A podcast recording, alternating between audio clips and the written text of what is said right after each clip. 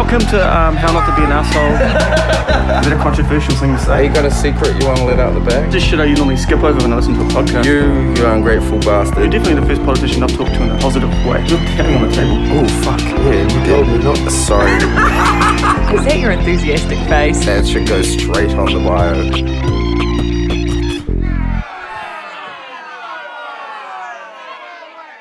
All right, welcome to this week's episode of How Not to Be an Arsehole podcast. It is a podcast, Todd. That's Yeah, correct. brilliant, good start. Um, Nothing gets past you. yeah, no, exactly. I'm your host Todd Williams, And I'm your other host, Dominic Hoey. and Would you call yourself a co-host?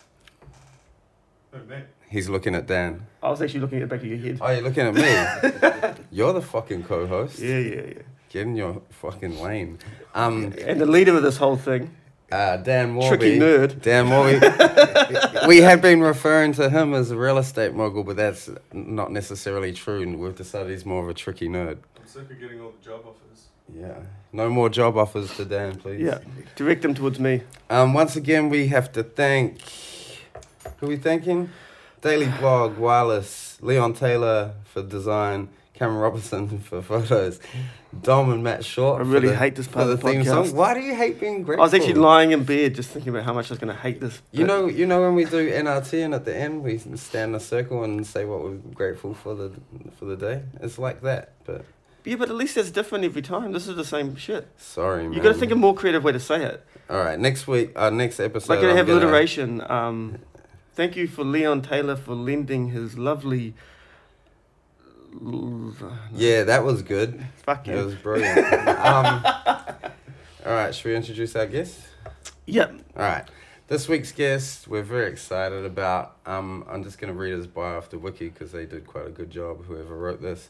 Um, Emery Douglas worked as the Minister of Culture for the Black Panther Party from 1967 until the party disbanded in the 80s.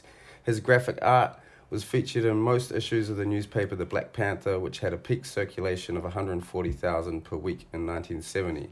As the art director, designer, and main illustrator for the Black Panther newspaper, Douglas created images that became icons representing black American struggles during the 60s and 70s. Welcome, Emery.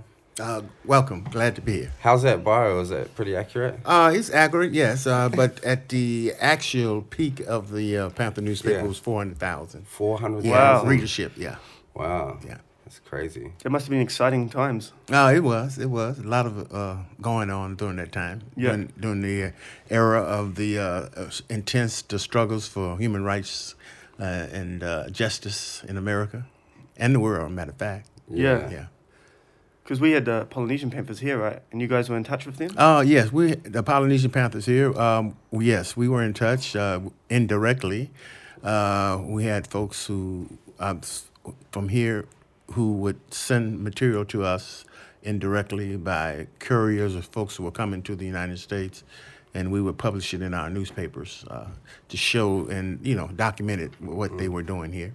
Yeah, I think uh, an interesting thing about your work is so like over here in New Zealand, we probably don't know too much about the Panthers, and and what we do know is a lot of it's from mainstream media, and so obviously like really mis- misguided and Kind of bullshit. and yeah, very bullshit, really. Um, but just so, and I guess one from these parts of the world might assume that that as a Black Panther or that being your legacy, that your work might have finished in the '80s, but you're still you're still doing outreach and sharing and community work like to this day. Yes, that's right. You're not a mm-hmm. young man anymore, although you kind of look it.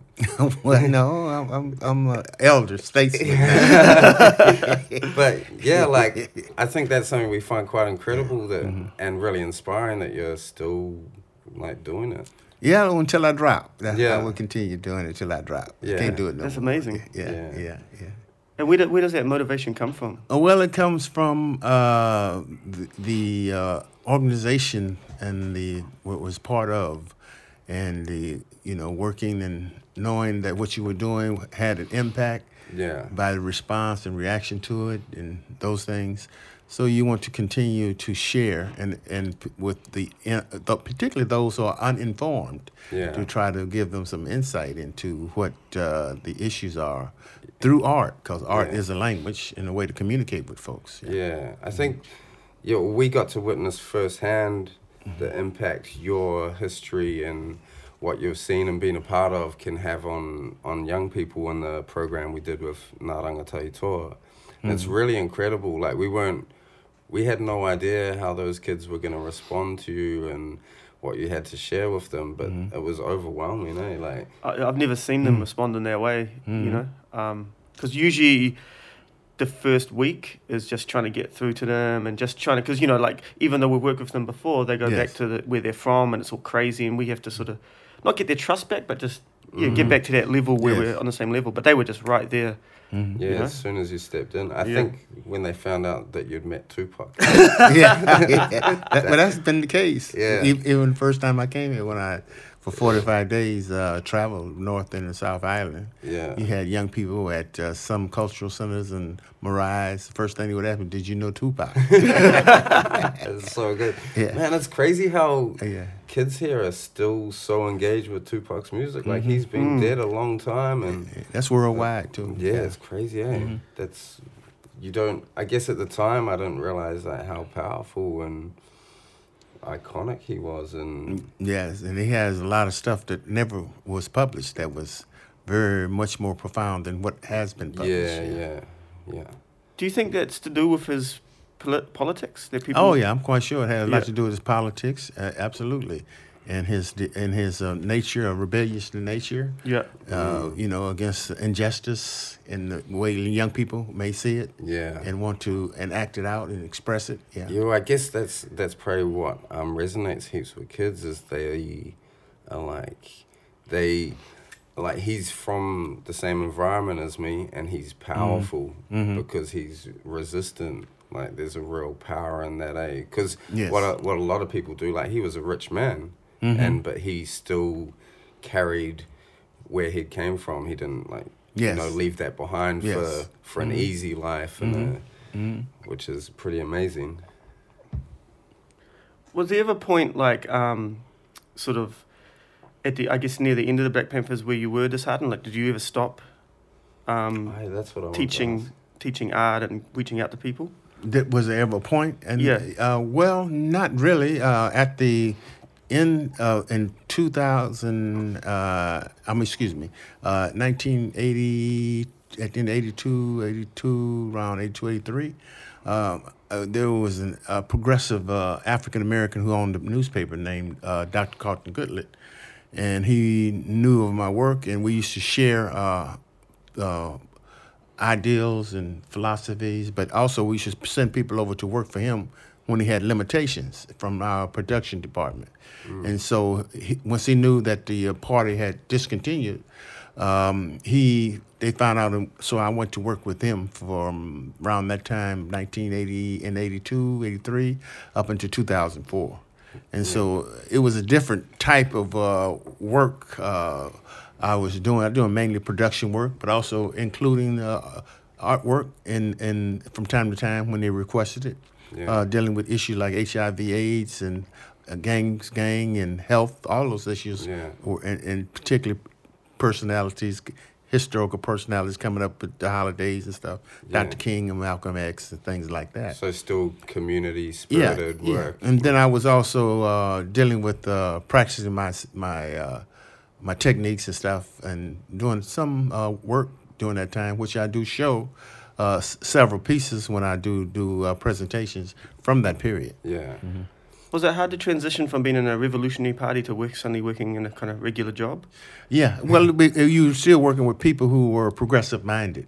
Yeah. So therefore, that it made it much easier uh, because I did have a job for six months, and I said I'll never do it again. What was the, what was what was what was the what was the job? I worked at a silk screen company, and uh, I, I learned a lot, uh, technique wise and stuff. A major, they were doing the the uh, display signs for major uh, supermarkets, and they had the Western United States and Hawaii, and so I was working there for six months. But uh, I never do. I told I, I There's- couldn't do that no There's more. nothing more soul destroying Yeah. than fucking working for a capitalist like Oh unethical company, yeah, and just being at their beck and call. Like, Yeah, yeah. It's the worst shit. Yeah. Yeah, I remember um, you know, my dad saying that sort of like when working doesn't doesn't work for you, you know, when it doesn't agree with you, it's quite often because you haven't been conditioned in the education system properly. Like Mhm. maybe because you had a learning disability or you didn't turn up to school, whatever. Mhm. And so by the time you get to the workplace, you haven't been conditioned to sort of fit Mhm. in. Would you agree with that? Like, No, yeah, I would agree with that as being one aspect of it for sure. Yeah, yeah, Mm. yeah, absolutely. Because of uh, you know, people learn different ways. You know, Yeah. and the in the workplace, this they they got a structured framework, mindset, how you supposed to come in and how you supposed to do things. Yeah. You know, it's only those lo- uh, uh, areas and workplaces where have are flexible do you see a more successful thing with young people who come in from different backgrounds, Yeah. cultural identifications, and uh, how they uh, in- inter- interact with the company Yeah. itself. Yeah. Yeah, it's crazy because you see, yeah, Mhm. just the the typical business model is just so Yeah. stifling for hmm everyone except for the guy at the top. Like- And but then you see ethical businesses operating and everyone's doing well, including the guy at the top. Like, hmm hmm It's so strange that Yeah. more people don't adopt an ethical business model. Um, back to being a young person. I I think it says somewhere on your wiki that you were locked up as a teenager. Oh yeah. I, well, I was in and out of the uh, juvenile detention centers as a youngster, Yeah. but I always say uh, I was locked up for being involved in illegitimate activity that wasn't sanctioned by the state.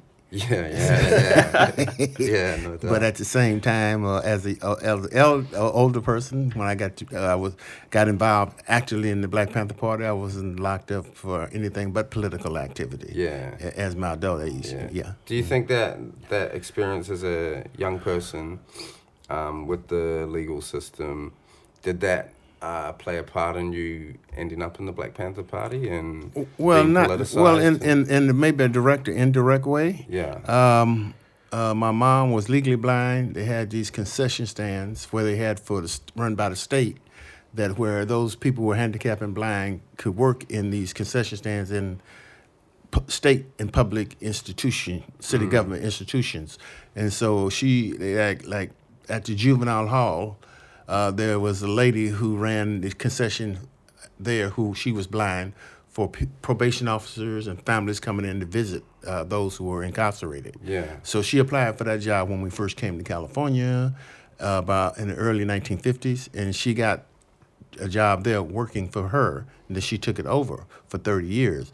Yeah. But so when I was incarcerated in the back, she was working downstairs. oh oh your poor mother yeah. yeah Yeah. did you I found because I was I was also locked up as a young person and um hmm and I wasn't like enlightened about that experience until much later in my life. hmm And I remember how that felt like Mhm. feeling.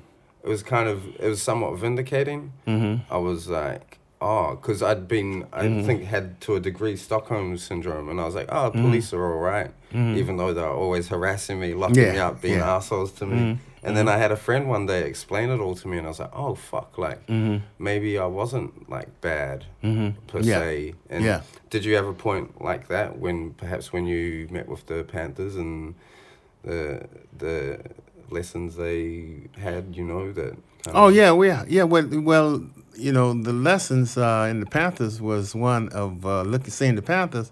It was a whole different level. You know, you said, "Here you are, gangbanging," and you know, when the police come, you running, but here they are standing up to the police. Yeah. You know, what I mean, ready to to to make the ultimate sacrifice at, at, at any given time when they're on those patrols and stuff. You know. Yeah. So you know, it was a total different uh, level of uh, uh, came brought a total different level of awareness. Yeah. Yeah, social awareness. Yeah, Yeah. yeah.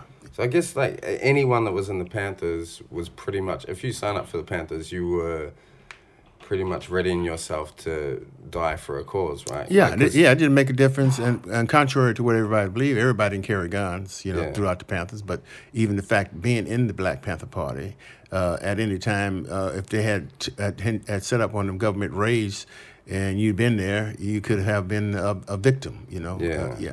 Was there a point where you were just like, I don't know if this is worth it? We you wanted to step Oh away. Oh yeah, oh yeah. And Was it worth it? Oh no, I mean, did, was there a point where you felt maybe it wasn't? Like, no, no, I never. With the raids that- going on and people getting murdered and No, but it was understandable that some people did. yeah, and people realized that certain people could only go so far. Yeah. You know, and that was always the, the reality of it. Yeah. You had some people who just couldn't after the, the police shot at them or something happened, they just couldn't take it anymore. They had, you know, you know, it wasn't because they didn't believe and weren't committed to social change. It just wasn't that they weren't ready to get in that mix anymore. Well, that would Yeah. be difficult commitment to make if you had a wife, children.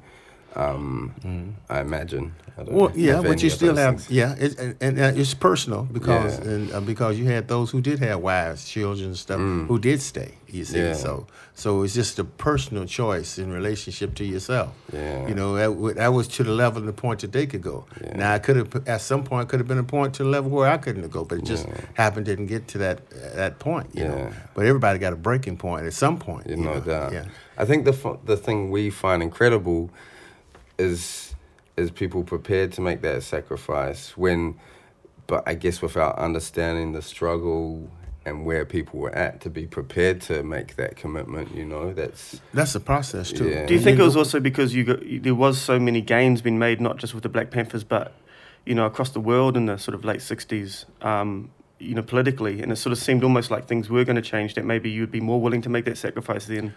Well, it was also the commitment. You have to understand that a lot of we were young people. We were, you had, you, the Panthers was the age of 15, 16 and a half, 17, 18, 19 years of age. I was 21 going on 22 or 23, 22 going on 23. Yeah. Huey Newton was 23. Uh, Bobby Seale and Elbert Big Man Howard and a few more were 28 to 30 years old. And they were the old mm. folks of the Black Panther Party. Yeah. So this was a youth movement. Yeah. And because in the country, you had to put it in the context across the country, there were over two or three hundred rebellions and riots during that time. Same thing that you have today with Ferguson and young folks being murdered and just all across the country by the police, just like it, this March. Uh, you had over 100 uh, people killed by the police in the United States alone, just in March of this year. And so, uh, and, and so you had that kind of uh, uh, uh, a thing going on across the country during that period that people were very highly frustrated about. Yeah. And people, just not myself, but other young people were trying to figure out what they wanted to do. Yeah. They, they respected Dr. King, they respected the civil rights movement, but some wanted to go beyond just turning the other cheek in that context. Yeah. And so when the uh, Black Panther Party came on the scene, you had many young people who wanted to be a part of that. And so it was out of that, but it's also the uh, the commitment come from as we evolved, had political education classes, confirming our convictions, uh, understanding the, our link to other struggles uh, around the world, the Cuban struggles, the Cuban Yeah. resistance, being inspired by that, inspired with what's going on in, in South Africa and Southern Africa, the, uh, the many liberation movements at that time. Also, uh, being in solidarity with what was going on in Vietnam, all those things, the uh, anti-war movement. Yeah. So, it, but, but but particularly being able to communicate it in a in a language that we could understand, Yeah. not in a foreign language, and understanding that our resistance struggle was going to come with from within, not outside of the uh, the context of uh, where we lived at or the un- or the boundaries of the United States where we lived at. Yeah. Was there a point at the height of the Panthers where it felt like there was going to be change, like there was going to be Oh yeah, a yeah. change of society? Oh yeah, yeah, yeah. We, well, not necessarily. We knew that we were pushing for change. Yeah. But definitely, we see we, we were, beginning to push, and we had we knew that we were change. But you have to understand also, as you fighting for change, there's also those external forces that trying to resist the change, fighting against the change, because you're talking about a whole set of a whole other dynamics in Yeah. relationship to what society is, how corrupt society is, to transforming that. Yeah. And the, and in the process of doing that, you talk about collective responsibility, collectively doing things, Yeah. as opposed to the individual, the exploitation aspects of doing things. And you're putting in place programs to show, point out the contradiction to that, that are serving the interests of the community, and the community began to demand these types of programs from the government. Therefore, the government resisting that, if, you know, ele- uh, you know, the elements within the government resisting that. Therefore, you become public enemy number one. Plus, Yeah. you're standing up and defending yourself and fighting against the government. What's interesting how like because one of the ways that capitalism works is it pretends it's not really a system. It's just this is how it is, and this is just logical. It's this way. But mm. when people really push against it, that's mm. when it shows itself as being a system that's like going to fight back. You know. Well, the, mm-hmm. Yeah. the U.S. government, like, mm-hmm. and FBI, like, pretty much declared war on the Black Panther Party. Oh, yeah. right? like assassinating people. Yeah, and, yeah. You Yeah, 'cause I knew I knew a bit about you guys, but then when um, you were coming over, me and Todd did a bunch of research, and I just didn't realize how extreme with um, COINTELPRO. For the listeners that don't know, that was like a program. The was it the FBI? Yeah, it's Yeah. called Counterintelligence Program, Yeah. COINTELPRO. That's the acronyms for COINTELPRO. Yeah. Yeah, and they were just murdering people, and, Yeah. and they weren't Yeah. really hiding it. You know. Yeah, yeah, because you got an FBI named Swearingen who, uh, like a whistleblower, 1960 1999, wrote his book and even testified on behalf of Black Panther. Geronimo Jaga Panther locked up for 27 years for a murder that took place in L.A., which he said he knew Geronimo didn't do it, but but the fact that they were setting him up because he was a Panther. And he was involved in this unit within the FBI called Racial Matters that you had to hate blacks to be a part of it. And they were ones who were setting up all the dirty tricks and the murders and stuff that was taking place Yeah. within, within the uh, uh, uh, uh, and and uh, trying to blame it on the Black Panthers during that period. Yeah. Were you aware that it was such a like, um, you know, like organized program against you guys at the time? when it Well, we knew it was something, but we didn't know what it was called. Yeah. Eventually, then we found out what it was because the first in 1967 had this whole report came out, uh, church, uh, uh, Committee on Un-American Activities, and it's named the Church uh, com- Committee because of the guy who was the representative who, who uh, Congress named named Church. I forgot his first name. So, uh, so you had- guys, you guys feeding people and giving free healthcare was that classed as un-American? Yeah, ac- yeah, it was public enemy number one. That's, yeah, we, yeah, we were clear. That, yeah, that, yeah, by the FBI. That was Yeah. at, at one point. Yes. Yeah, I, was what was the FBI guy at the time? Because it's on J. Edgar record. Hoover. Yeah, it's on record him saying that the Black Panther Party are the greatest. Threat to threat internal to- security, yeah. yeah. He said the Breakfast Crew at one time was the greatest threat to the internal security. Yeah, because we, we were reading there. There's that letter that someone sent, and it was Mm-hmm. like saying, well, someone in the FBI was like, "Look, in Chicago, basically what they're doing is just feeding and educating people." And he's like, "I don't care," you know. Yeah. Then that letter, he didn't he, like I remember that we were reading about that, and he's Yeah. like, "Hit it" or something. Yeah, yeah, yeah. He he was he was uh, he was a bigot too, man. He was racist because you had FBI agents who weren't of color, who were of color in the FBI who couldn't get promoted. And they had to have file a class action suit to even get promoted. And they asked him one time uh, because he had a black butler, and they asked him, "Well, why don't you have any uh, black FBI agents?" And then the next time he came back, he deputized his butler and said, "Now you have, now we have a black FBI agent." Oh my goodness. yeah. yeah. So Man. he, And that's a real power thing too, because this Yeah. guy's his butler. And Oh, he's yeah, yeah, like, yeah. Like a guy that's formerly been his butler isn't going to be able to do anything yeah, within the. yeah, It's yeah. just crazy how recent that is. you? Yeah, yeah, yeah, yeah. Oh yeah. Yeah. Yeah, he had power. He he was the one that had all the uh, information on all the politicians, and so he was he was he blacklisted anybody. You know, all yeah, he controlled. He had a lot of power at one point. Yeah. Yeah, Was he the anti-communist? yeah, guy as yeah. well? Oh yeah. He had all the oh, yeah. hearings and Yeah, yeah. He was part of that. Yeah, Yeah. yeah. What was that called? Uh, uh, the church uh, committee on un-American activities. Yeah, yeah. Yeah. Our lawyer Charles Garry, who was well known, famous Armenian law- a lawyer, who was our lawyer. He was had to go in front of that committee in 1951, I believe. Yeah, during that time. Yeah. Dom and I have been very acting very un-American of late. Any- any- Just, just for the listeners, just want them to know. Um, as it, I wanted to ask about going back to Ferguson and stuff that's been happening in the states recently, but also forever. Um, do you see that hitting a tipping point soon? Because people seem real fed up again. It seems like there's a recent like kind of uprising of people who are really really pissed off, Mhm. and yeah. like at what point does uh, like violence against African Americans in, in the states by the police and whatnot when when does that tip over into Well, it's just like Ferguson. Ferguson was just a spark that lit the prairie fire because you had Oscar Grant before that, you had Trayvon Martin, you had young people being killed. So that was just Yeah. the spark, you know, that lit the prairie fire. Yeah. And so it was an ongoing build up. And so to that point. And so now what you have is you have people who have shot at the police. Yo, there's a couple of cops Ferguson. assassinated in New York, eh? Oh, uh, yeah, but then then you also had in Ferguson itself after, uh, and then you also in L.A. random stuff like that. So that shows you the level of frustrations that people have Yeah. in regards to the police themselves Yeah. in that context. But at the same time, there's an ongoing movement.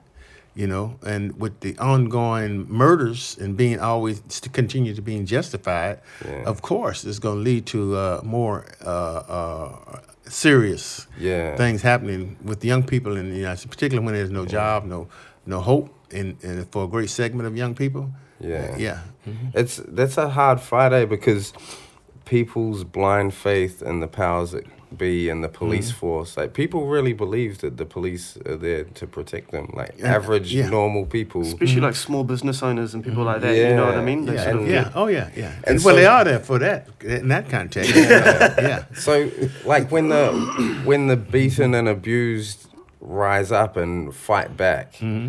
It's so easy for the media to demonize those people and well, that's their job because yeah, that's- and yeah, yeah, and then the general public jumps on board and like, ah, you know, they're out of control, Mm-hmm. Yeah. Mm-hmm. and it's like, nah, they're fighting back because Yeah, like yeah. years and years yeah. of But you got more and more more people who are realizing uh, what's going on because in other ways because you got this they you know the cost of them staying in business and small businesses realizing that they're being ripped off they had taxes are higher Yeah. uh, what's going on the quality of life is not getting better all those and you got more people from the middle class who are struggling every day to make things meet you know you got 50% of the population of the United States living from day to day. And that's the middle class, you know? yeah. And You so- never know what's yeah. going to politicize people. Like, can just be one thing, and Yeah. then suddenly someone's political who never has been before. And I think that's sort of mm-hmm. slowly happening. Yeah.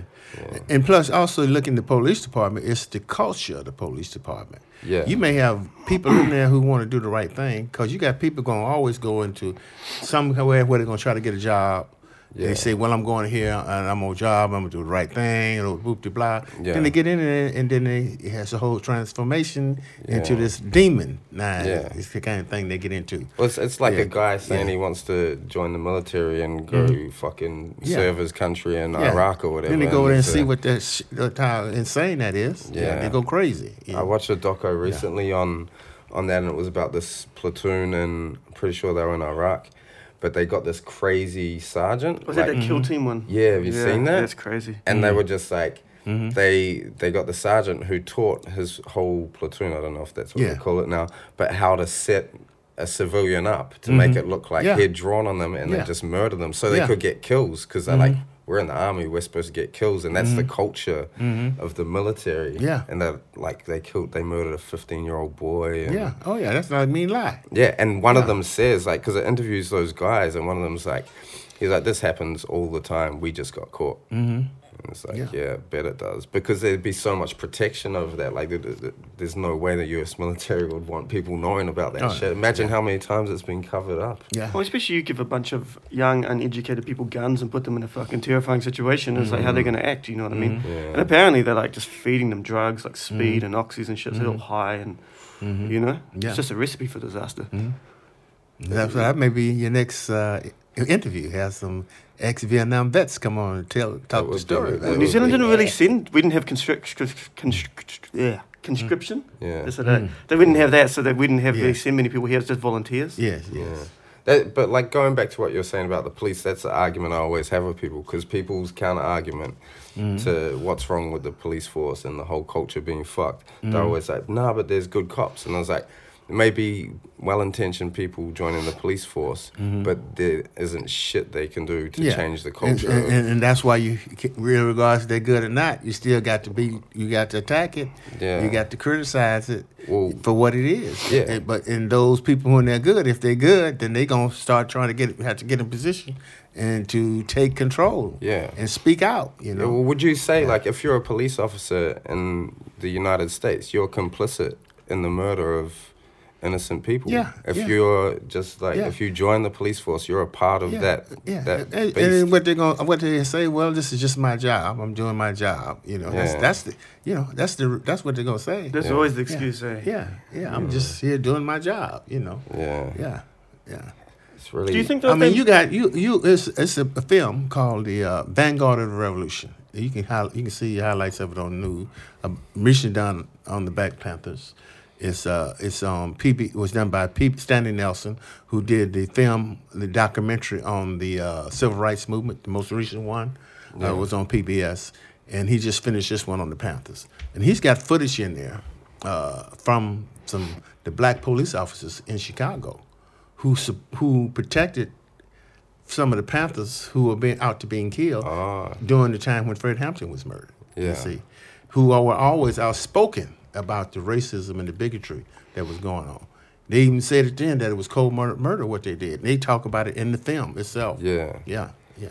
That's So you do have those elements within Yeah. the Portland, but they always uh, sometimes they marginalize them. to, Yeah, that- put them, yeah, put them on the back desk or, or, or anything they can do. But see, back in the day, you had black police officers associations that were independent of the uh, police associations because of the bigotry and racism then.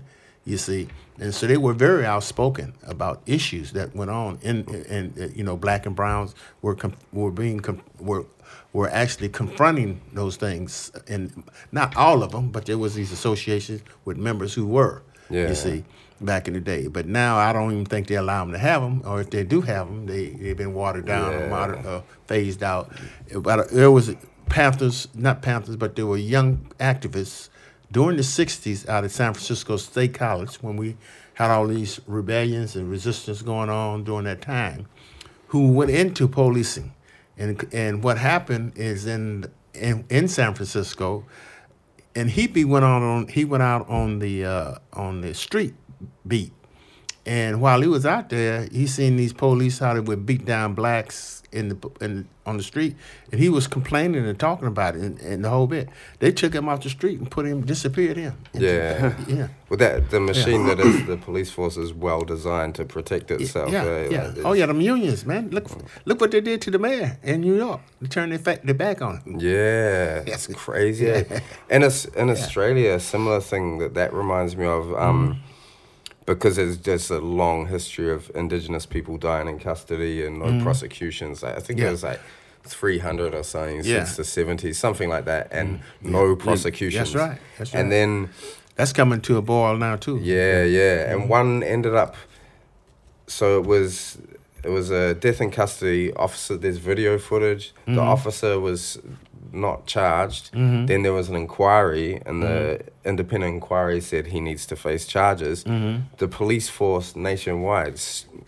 Marched yeah. and took a strike, like Yeah, yeah. but, but not even he wasn't Yeah. Mm-hmm. found guilty just because he had to be accountable for killing this guy, for yeah. murdering this They're man. fascists. That's when yeah. that's when the fascism come out, and, and you see the whole fascist nature of the of the police and the militarization of it. Is Yeah. when you have those kind of incidents, how- you know how they respond and react. It's- you know, even when they want uh, a, a raise. Yeah. You know. Yeah. they'll, tell- they'll, they'll, they'll get the whole machinery out there talking about you know we're gonna go off, we're gonna crime gonna rise up, it's gonna be more killings and all kinds of insane It's, stuff. it's yeah. crazy though because it's Yeah. it's a racist it's some racist shit because if Yeah. that was an indigenous Yeah, man if it was yeah. a white man same mm-hmm. situation the whole Yeah. police force would have marched about Yeah. it they would have been like oh yeah Yeah. Speaking of Australia, like you've just been there for the Marxist conference. Mm-hmm. Do you do you still consider yourself Marxist? Well, I'm I'm a, I'm an anti-imperialist. I never was a Marxist per se, Yeah. nor was the Black Panther Party. It was guided by Marxist say principles and also about uh, the socialist principles. Yeah. And uh, but you had many people in the Black Panther Party come from different aspects of, uh, of different belief systems. You know, it's just that the people people in the party who were Marxists and uh, or, or socialists who had these uh, who were scholars in that in many cases were the ones who taught the political education classes uh, who could break it down and communicate in a language that was contemporary in the way the young people could understand it in the organization you see? And so but uh, as far as um, being a marxist or am anti-imperialist and a humanist Yeah. yeah because if any ism is not working and, and practicing the people then what re- how relevant is it you know yeah I think Dom's upset he really wanted you to be a Marxist I don't mind. he's alright just rub his shoulder a bit that's Okay. Um, have you had much of a chance to sort of see what's going on politically in New Zealand while you've been here? Oh yeah, I mean, well, this is my this is uh uh my third time. Yeah. Yeah. Matter of fact, this will make my fourth time. Uh, This this is one day back. Oh, before I yeah, leave yeah, that, yeah. short fourth yeah, trip. yeah, yeah. Well, the first time I've traveled the North and the South Island because uh, I came for a 45 day art and residency, but because there was such interest in the history of the party, uh, they had uh, scratched the art, art and residency, and I just traveled the North and the South Island, talking about that history. Uh, yeah, for, for for the time I was here. And uh, I've been up to Tūhoe, Urueras, Urueras, how you say it? Urewera. Yeah, and uh, Ranga, what, what's the coast on the west coast? Uh, Reagan, yeah. Yeah. Yeah. Yeah. How amazing is the Du- Urueras? Tūhoe, uh, Dunedin, Yeah. uh, been to Christchurch, yeah, all those things. But I remember when I was here for Christchurch, uh, they asked me, well, do you want to go to Christchurch? And I thought they was talking about a church. I said, I said no, I don't want to go to Christchurch. Yeah, uh, that's my. And I, I found out the last day it wasn't a church, so they hooked it up. And I went, yeah. they, yeah, even the church from Mm-hmm. Christchurch is gone now. Yeah. Um, yeah, because I feel like with New Zealand, in a lot of ways, like it was like a testing ground for that sort of neoliberal corporate corporatism that sort of is like around the world now. It sort of seems like the model because they brought that in here, what like 86, 85, 86. Well, they do whatever the United States do, in, in, in essence. I, I think in with the states though, they they took it slower because they sort of still had like in New Zealand, like they had like they got rid of all the protectionist tariffs and all that kind of stuff, and it was you know and they brought that neoliberalism in quite early. Mhm. Whereas with the states, they still had some protectionism over their industries. Mhm. It was more slow.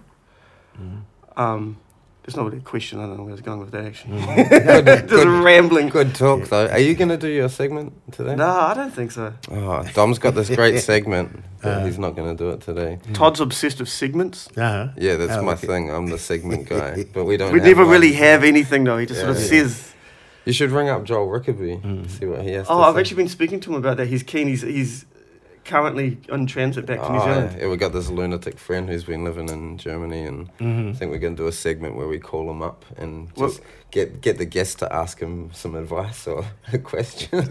and this guy's, He's going to be a dad soon, so he wanted to do dad tips. oh yeah, dad tips would be good. Yeah. Not for me, man. I um, so I, I looked after some seventeen-year-olds over the weekend. I'm definitely not cut out for Mm-hmm. Yeah. being a dad. Mhm. Fuck that. I think it'd be different if you started from the beginning, though. Yeah, I You imagine can't just so. jump into Yeah. the 17 year old. Yeah, yeah. You need to like build up some investment in the child first. oh, well, you see, you're looking forward to seeing your kids. Uh, yeah. Well, they grown. Uh, my grandkids. You Yeah. know. Oh, yeah, grandkids Yeah, as you know, well. you when your kids grown, you, you know they grown. They Yeah. doing to take care of their own thing. Except when Yeah. they need something, then you know. Yeah. Yeah, it's like that, eh? Yeah, I- yeah. The older I get, the less frequently I contact my family. Yeah, yeah, yeah, that- yeah. But it's cool though. It's Mhm. like it's fine. Everyone's all good. Yeah, No. that's that's the important thing. Yeah. Did you raise your children like politically? Like, Uh, yeah. Uh, uh, I used to. Um, my even though my daughter, my daughter's mother was in the Panthers, and then she decided to left. Then I hooked up with another young lady. Then I had my son. she Quite a handsome man. I'm not surprised. then I had then I had my had my uh, my, my daughter, my son, then my daughter. Yeah. Yeah, and and uh, so they were both uh, Panthers, Cubs in the party. But also when I used to even in the Panthers and pro uh, pass after the Panthers. Um, my daughter used to hang out with me, go to rallies, go to, and I used to, you know, all the way when she was in diapers. I, when I used to take care of her, travel with me and had to go things. Oh yeah, Yeah. yeah. So they, they're conscious. They got their own way of understanding dealing with. it. I never tried to say this is where you do it and cut, you know, but give them, uh, give trying to talk with them and Yeah. ask them about things, Well- and well, analyze things for themselves. Your daughter's an artist too, and there's revolution in, in her art, right? Like, Uh, yeah, it's a progressive, conscious Yeah. wo- uh, stuff in her work. Yes. yeah, Mhm. that's such a cool thing to pass on to your Yeah, child. yeah, I think. yeah. She has she has a um uh, a three a spoken word out. Yeah.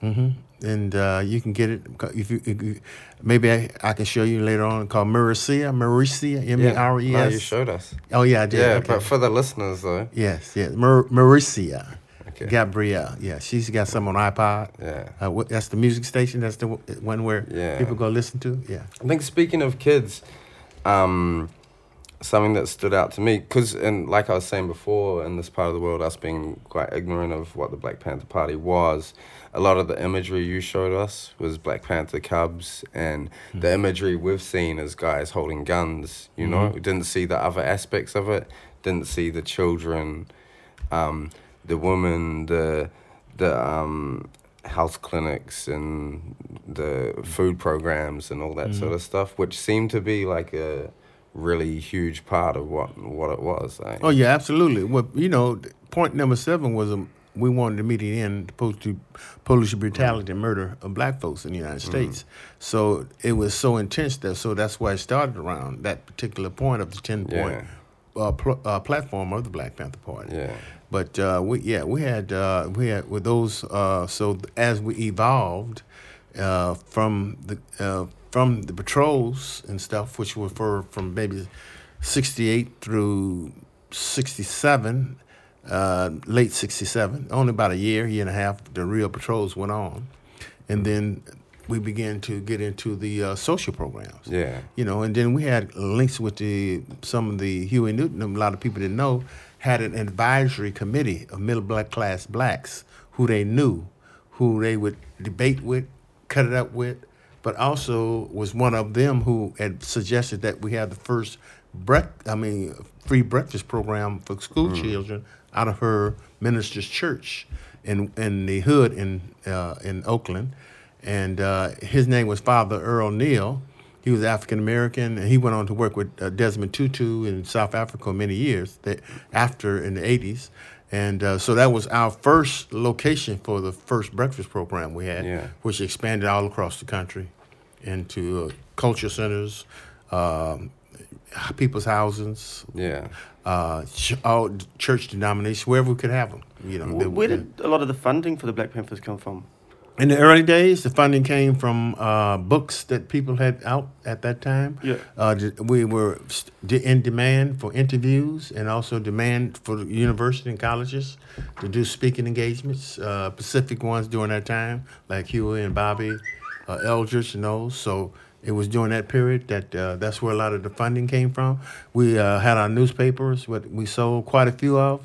We had people who uh, who were ins- who liked what we were doing, and we had uh, donations who uh, contributions were given to the party on a regular basis. Yeah. Uh, so people who like that, that all that helped the uh, the party uh, uh, maintain its uh, stability. But also uh, when we began to give the uh, same thing when we began to give the uh, free food for the breakfast program away, the the uh, different uh, churches, I mean the different uh, vendors who's had different products like produce or meat and stuff that we used to give away at, at that time, uh, fixed for the breakfasts or give away for the free food giveaways. They were donated to the party because they had they liked it and wanted to contribute to those programs. Therefore, they could write it off as a tax write-off. You see, at the end of the year. So, and we had a list of uh, advisory folks prominent on this list with this letter that we would send to them or show to them when we went to request a donation. And they seen that it was a valid uh, thing. And once they knew it was the Panthers, we had no more problems with it.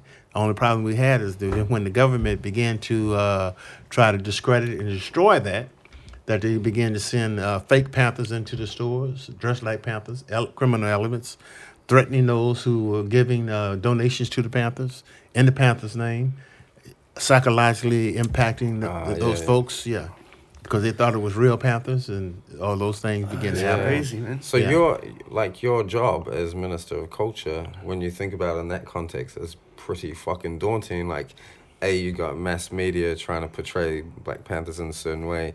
Then you got the FBI FBI doing, you know, what's it called, Subter, subterfuge. Yeah, yeah, like yeah, yeah. this is Yeah. sending out like, Yeah. like Being and- tricky nerds. Mm-hmm. Yeah, and your job is to counter all that as Yeah. the minister of well, culture. when, well, not necessarily just my job. This is a Panther job. Yeah. It was different ministry. You had the Ministry of Information. Right. which was the one who dealt with all the PR and the press and all Yeah, those things. yeah. It- it- the Ministry of Culture was connected to that. Yeah. You see, and we dealt with the production of newspaper, the all the printing, the photography, the typesetting, design, Mm. and elements, all those, and that came from different areas that needed those kinds of uh, uh, production work, and plus the external work that was done by community for community folks as well. The publication and printing that we did for uh, the community as well. Yeah. And so not only that, to promote getting the uh, uh, uh, when you set up for different uh, pro- uh, programs and stuff like that, community program, broad. Pro- We had to do the banners. Uh, we had to set up for those. We're also responsible for mostly getting entertainment and stuff to uh, do fundraisers for us. All those things were part of the Ministry of Culture.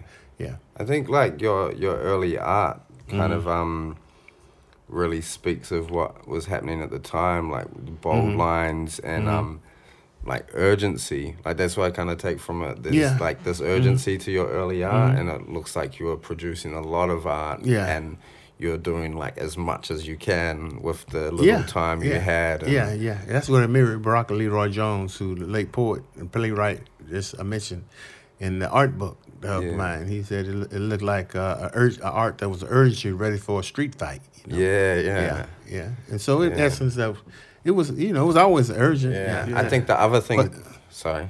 no, go ahead. I think the other thing that um, speaks very loudly from your art is the compassion for the subjects Mm-hmm. and the understanding of the subjects. Like, Yeah, that's very important. Yeah. and you learn that through observation and participation, being active in it and understanding it. Yeah, on a basic human level. Yeah, yeah, yeah. it's real powerful. How have your beliefs changed from sort of those days, you know, in the in the sixties and seventies with the Panthers to now? Would you say? Well, I don't know if the beliefs has changed in relationship to, uh, you know, dealing with uh, the, with the basic quality of life issues. Mm-hmm. It's still the same. Yeah. You know, yeah, because you, you know, much as things change, some things stay the same. You know? Yeah. And so you still, we still have those very basic human rights, quality of life issues that we deal with. So it's just a matter of you, how you try to uh, make adjustment in relationship to what you do as an as an artist to but make it relevant in the moment in this time you know maybe tweaking some of the work or trying to deal with those social issues that are much relevant today because you got a lot of more special interest things that people are involved in today than you did than you had back in the 60s and 70s and 80s you know Do you feel if the internet had been around in the back in the Panthers day, it would have been different? Would have been harder to. Could, well, it would have been e- uh, it would have been different because we would have been probably it reached more people more quickly. and it would have been harder for them to distort your message, you know. Yeah, but even then they they weren't able they were able to distort it towards, but we were always able to counter it for many for a long time. Yeah. It was only when uh, those the masses of people, uh, when the mass media was the ones who began to demonize us, and when the party began to implode on itself, Yeah. that they were able to exploit it Yeah. to its masses. But there was always elements of people who who were just naive uninformed and took whatever came out from the main media or, or the government itself at at, at at at face value, as opposed to not opposed to researching or investigating. Because you, mm-hmm. I get you get that even today. People say, "Well, I didn't know that this is." You know, I always thought the, what the government said, but I didn't know y'all was feeding all these these kids over here. I didn't know y'all had these Yeah, yeah. free health clinics real. over here. Yeah, imagine You know? what you would have been able to do with YouTube and Yeah. Mm-hmm. video. Like, I mean, the fact you guys were circulating 400,000 papers. Yeah, yeah. Imagine with Yeah, like that- a now- YouTube yeah, video yeah, or yeah. something like that. That's how we were able to count on a lot of stuff Yeah. in many ways. Yeah. yeah, because you had a, we had a broad reading audience. Yeah, Mhm. and we had solidarity. You know, we had uh, we had uh, uh, ex-Vietnam veterans and those draft resistors who went to Scandinavia and different parts of Europe who were supportive of. Used to sell a paper over there yeah. in uh, all those your locations, you know. And so it wasn't like we were isolated because we were invited to the first Pan African Cultural Festival in Algeria in 1969. And that means you had people come from all over parts of the world Yeah. who were there, who we were had the discussions and uh, shared information with, brought in tons and tons of material to give to people during that particular time, and we went. We were traveling. We had Panthers who were traveling to to. We went. We went to North Vietnam. We had delegation North Vietnam. Really? Yeah. we During had- the war? Yeah, we had. We, I took a delegation with uh, myself and other Panthers for 21 days to, Ch- to China, 1971, mainland Ah, China. what was that like? They were invited us there and uh, to bring a delegation, a, a multicultural delegation. Yeah. How was that? That was great. I mean, they told us the history. I mean, you yeah, before you go, and if you think of it, how they demonize, they have you thinking these were people with devils with their horns. Yeah. they're human beings just like everybody else. Yeah. And so we were invited there, and we um, we had to we uh, first they tried to stop us in Canada, Yeah.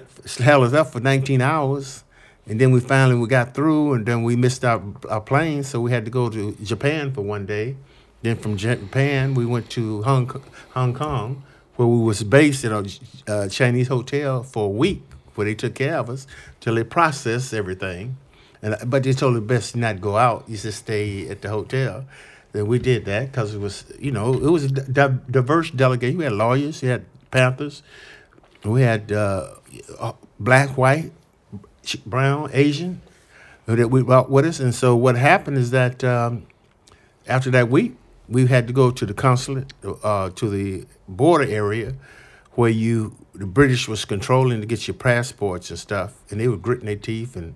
And They was mad, uptight. yeah, must I, rem- I remember you telling me that like even up until recently you've had some funny shit happen with customs and Mm. Oh yeah, whatnot yeah, and, yeah, and yeah, your yeah, travel. yeah, yeah, yeah, yeah. I, I would have been at customs. I remember the first time I came here. Yeah. You know, I had a little problem with customs. Oh, yeah. New Zealand customs are the worst, yeah, man. Yeah, but I had it in the states too. When I when I went to uh, had to send my passport Yeah. to L.A. to the consulate there, the New Zealand consulate, to get it uh, approved, stamped for the visas, Mm. and uh, had done it two weeks in advance, and come down to the final three or four days, hadn't gotten it back, and so they wanted to know what was going on here, and they started trying to really stress and trying to find out what was going on, and told me to call, and I finally called and got through. Then they were telling me that no, no, maybe you didn't send it here. You might have sent it to Washington D.C. to our embassy. and so, yeah, yeah, this is serious. When- when I and so yeah, so what happened is that uh, it's lucky that I had sent it registered mail. So I went to the post office, and the post office was panicking because they didn't want to be responsible for it because I got these documents showing that they they the ones who sent it. Yeah. And so they went in the back and they looked and they seen who the person who name who was on it, who signed for it when it was there, and the time and the day that it got it. You know. So when they sent that information back, they said, "Oh, oh yes, yes, yeah, we got it." you know, yeah, yeah, it's there. So, so it's it might probably some element in there, not necessarily everybody, Yeah. but probably some element in there, or just got thrown to the side. Yeah. You know what I'm So saying? may- Yeah. maybe when we come visit the states, we won't put you down as our sponsor. We'll I don't think- find, find someone else. Yeah. Well, I can tell you, I can tell you, first time I went to New Zealand too. I mean, to Australia, to Sydney Biennale. I was invited there, and they told us that when we got there, that they go to the, each of the consulates of representatives from the countries to try to get funding for those folks to come in. They mm. said they went to the American consulate. And they took the list, and the first thing they say, "You want these people to come here? you sure you want these folks?" to come?"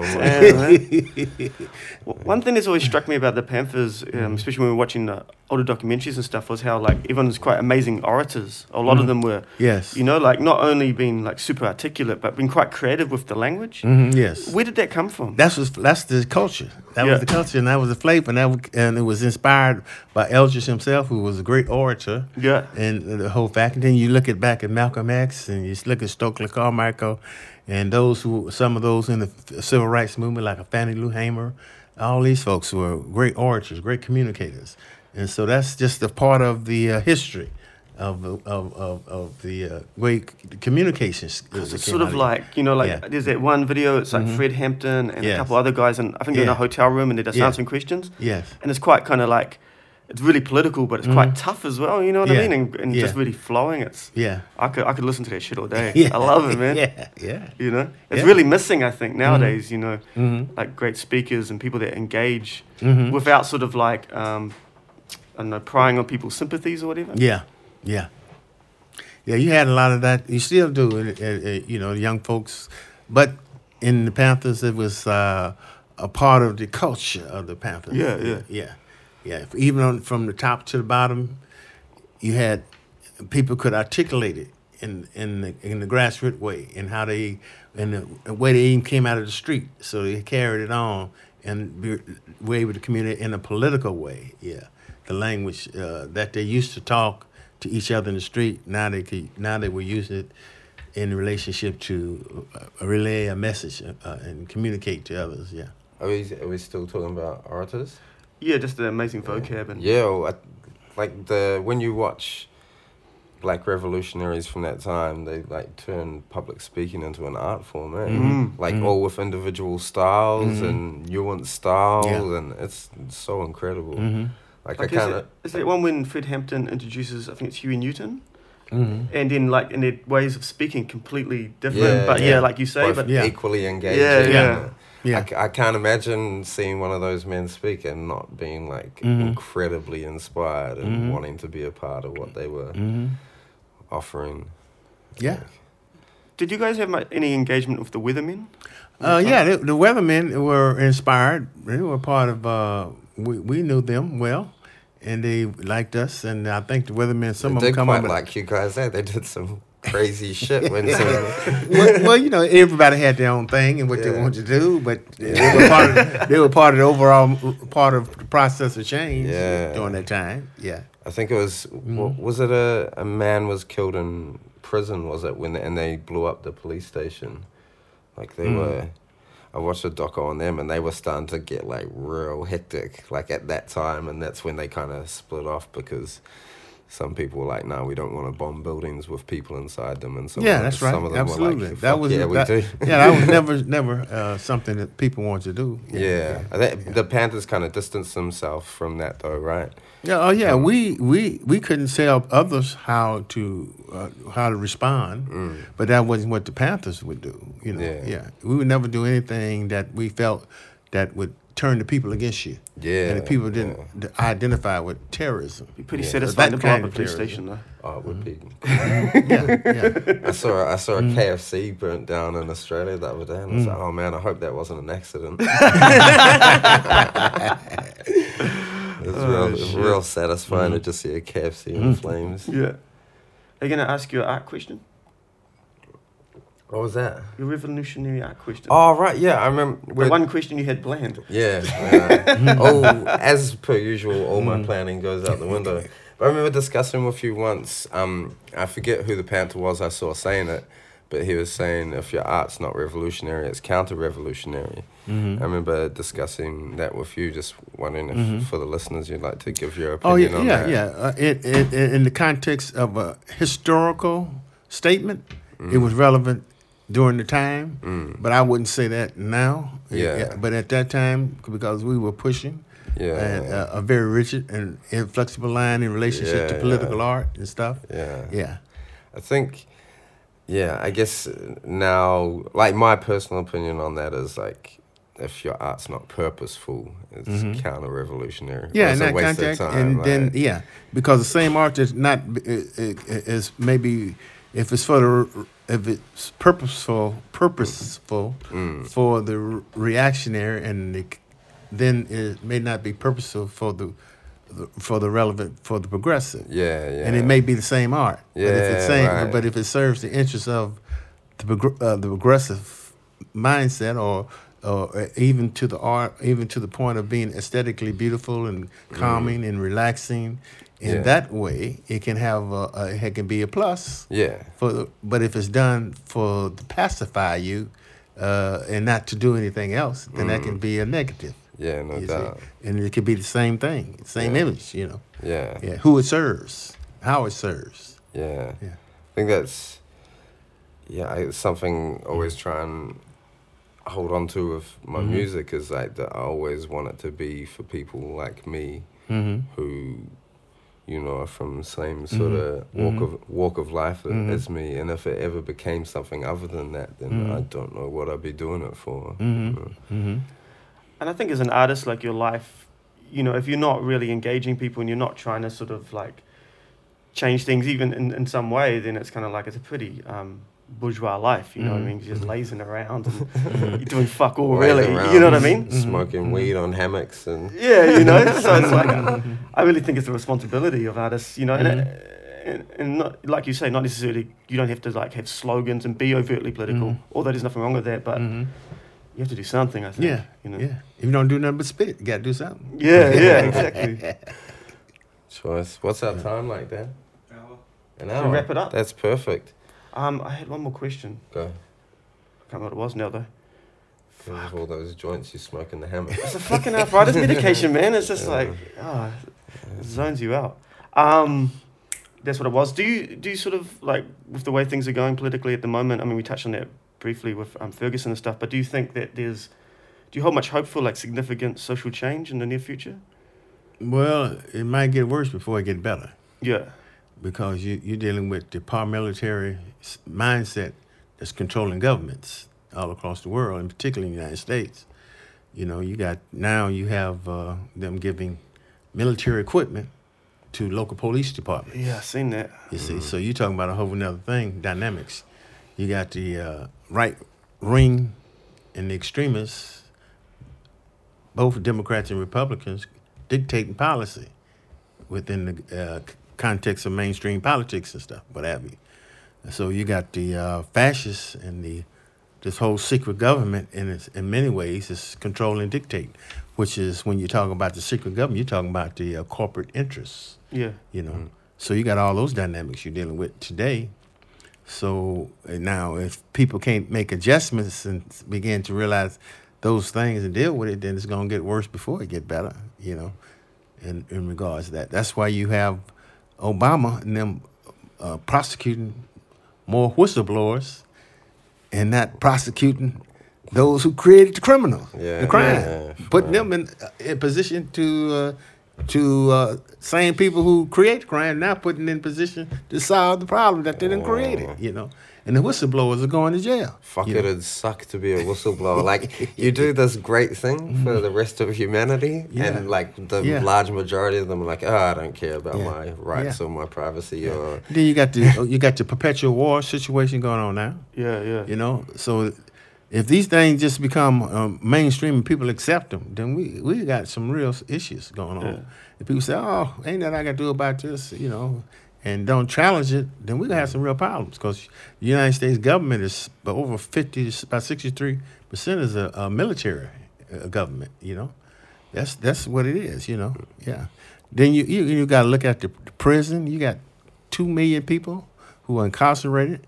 Twenty five percent of the uh, five percent of the population of the world, but twenty five percent of those who are concentrated, con- incarcerated in the world, is in the United States, and they continue to build these uh, these supermax prisons, you know, because there's profit in it. that'd be a good place Yeah. for revolution to start, eh? Yeah, oh, yeah, Prisons yeah. as the prison population. Well, they do. They're resisting. eh? They have um, resistance movements that are connected to the, to the movements across the country. You know, at now, you know, they just had a major big uh, about six months to a year ago. They had a big strikes within the prisons that people were supporting to help them get some of the demands. They weren't asking to get out because they said if they did the time, crime, we do the time.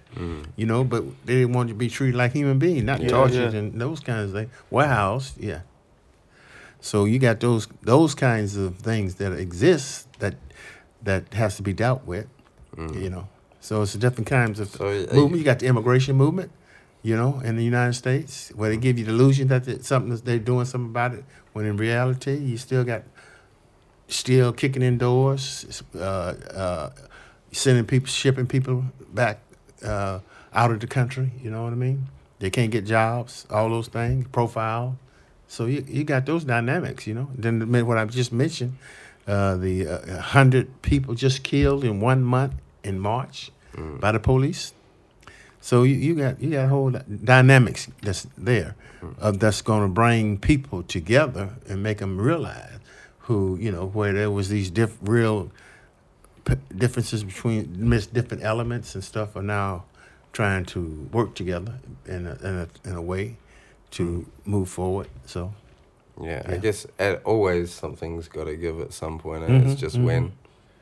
Yeah, well, I guess when people realize that their various privileges don't really protect them from the people in power. You know, Mm-hmm. like it doesn't really make much difference. You might have this little bit of privilege, but Yeah. really, it's like you're on the same fucking boat. Yeah. I you got know? a, Yeah. I got a lot at the moment. You got a lot of privilege? Yeah, I'm Mhm. staying in this Mhm. rich person's That's house right. with, a, with a swimming pool. And isn't it crazy So- how different it is? Mm. Like it's Mhm. like not Okay. even being in the same world. No, like, it's a Mhm. different world. And but the best thing is though is being there Mhm. and thinking about how hard I've worked for like the last twenty years Yeah, to yeah. enjoy this, and I'm Yeah. just there like Yeah. drinking a beer in the Yeah. pool and like I ain't done Just a shit. lazy fucking criminal. yeah, just having my loser loser artist friends over, and Yeah.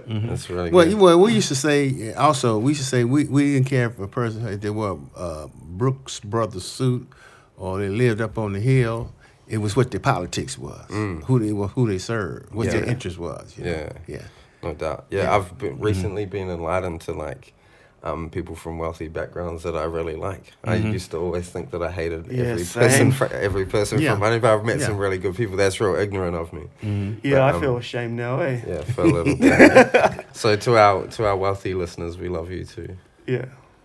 Um, I guess to wrap it up is where, is there um, if people wanted to find out more about the history of the Black Panthers, what would you recommend them? Like, is there certain documentaries or sites to go to? You can go on YouTube and you find a lot. You you got one that uh, I think just kind of give you insight of this uh, of its foundation is go to YouTube and look at the uh, the home of the Panthers, uh, which is about uh, when they started at, at a university called Merritt College, a junior college.